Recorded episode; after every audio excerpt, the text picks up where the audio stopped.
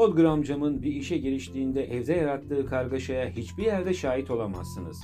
Diyelim ki çerçeveciden bir tablo gelmiş ve yemek odası duvarının dibine yaslanmış asılmayı bekliyor olsun. Yengem tablonun ne yapılacağını sorduğu an Podgır amcam atılıp sen o işi bana bırak. Kimse elini sürmesin. Ben hallederim derdi. Sonra da ceketini çıkarıp işe koyulurdu. Önce kızını altı penilik çivi alması için dışarı gönderir, ardından hangi boy çivi alacağını söylemesi için oğlanlardan birini onun peşinden yollardı. Sonra bir de bakmışsınız ki tüm ev ahalisi işe koşturuvermiş. Koş, hemen çekicimi getir Will diye bağırırdı. Tom, sen de bana cetvelimi ver bakayım. Ha bir de merdiven istiyorum. Mutfak taburesi de iş görür gerçi. Ve sen Jim, hemen bir Bay Goggles'a gidip şöyle diyorsun. Babam selam gönderdi ve inşallah bacağı daha iyidir dedi. Bir de sizin su terazisini rica ediyor. Sana gelince Maria, hiçbir yere kımıldamıyorsun. Çünkü bana ışık tutacak birine ihtiyacım var. Ha, bu arada kız döndüğünde çerçeve ipi almak için tekrar dışarı çıkması gerekecek. Hey Tom! Tom nerede? Tom gel buraya. Tabloyu bana uzatman gerek. Tabloyu havaya kaldırdığı gibi yere düşürür, resim çerçeveden çıkıverir, camı kurtarayım derken elini keserdi. Sonra da odada fır fır dönerek mendilini arardı. Mendil az önce çıkardığı ceketin cebinde olduğu için bulamazdı. Bu da yetmezmiş gibi ceketini nereye koyduğunu bilemezdi. O zaman tüm ev ahalisi amcamın istediği eşyalara bakınmaya bırakıp ceketi aramaya koyulurdu. Amcamsa o sırada evde dört döner, insanlara ayak bağı olurdu. Koca evde ceketimin yerini bilen bir insan evladı yok mu yahu? Yemin ederim bu kadar salağı ömrümde ilk defa bir arada görüyorum. Burada altı kişi var ve beş dakika önce çıkardığım ceketi nereye koyduğumu bilen yok mu yahu? Pes doğrusu. Bir hışımla yerinden kalkıp ceketin üstünde oturduğunu fark eder ve bize seslenirdi. Tamam tamam, bırakın aramayı. Ben buldum bile. Siz aptalların bir şey bulmasını beklemektense kedilere umut bağlarım daha iyi. Parmağını sallamakla bir yarım saati heba ettikten sonra çerçeveye yeni bir cam ısmarlanır, alet, edevat, merdiven, mutfak tabelası ve mum ışığı hazır edilir. Derken amcam yeniden işe koyulur. Küçük kız ve temizlikçi kadın da dahil olmak üzere tüm aile cümbür cemaat amcamın etrafında yarım daire oluşturup emrine amade beklenir. Tabloyu iki kişinin tutması lazım gelir. Bir üçüncü kişi de tabureye çıkmasına yardım edip düşmesin diye desteklerdi. Dördüncü kişi çiviyi, beşinci kişi de çekici uzatırdı.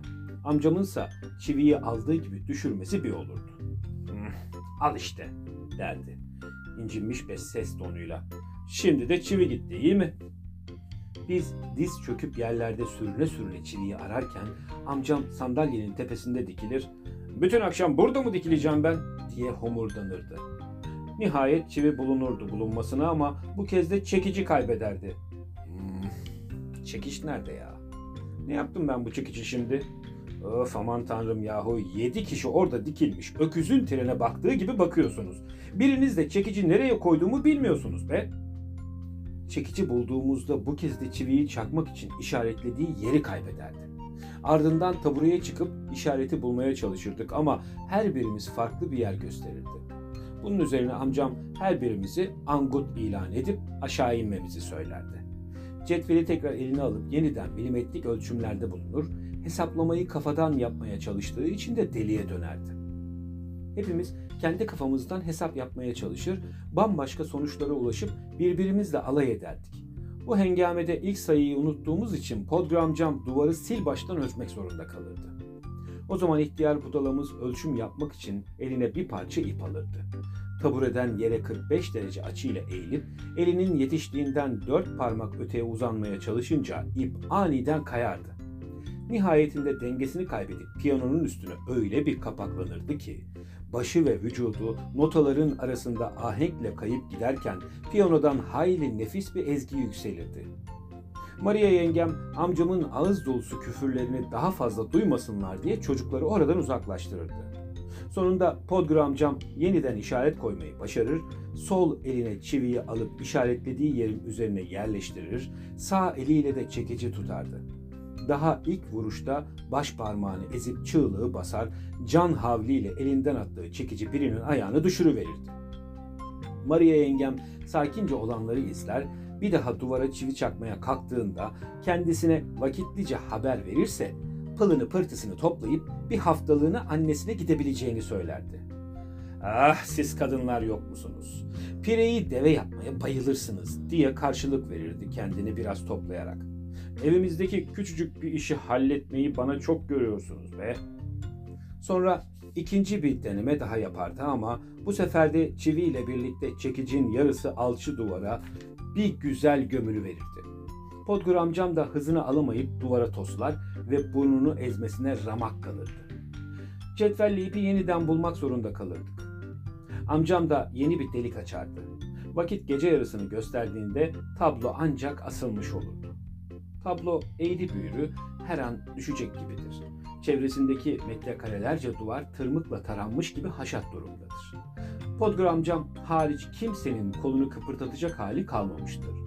Tüm ev ahalisi sersefil olmuştur. Tabureden inip hizmetçi kadının nasırlı ayağına tüm cüssesiyle basarken işte bu kadar der ve yarattığı keşmekeşe gururla bakıp şuncacık şey için tamirci çağıran insanlar var be diyerek eklerdi.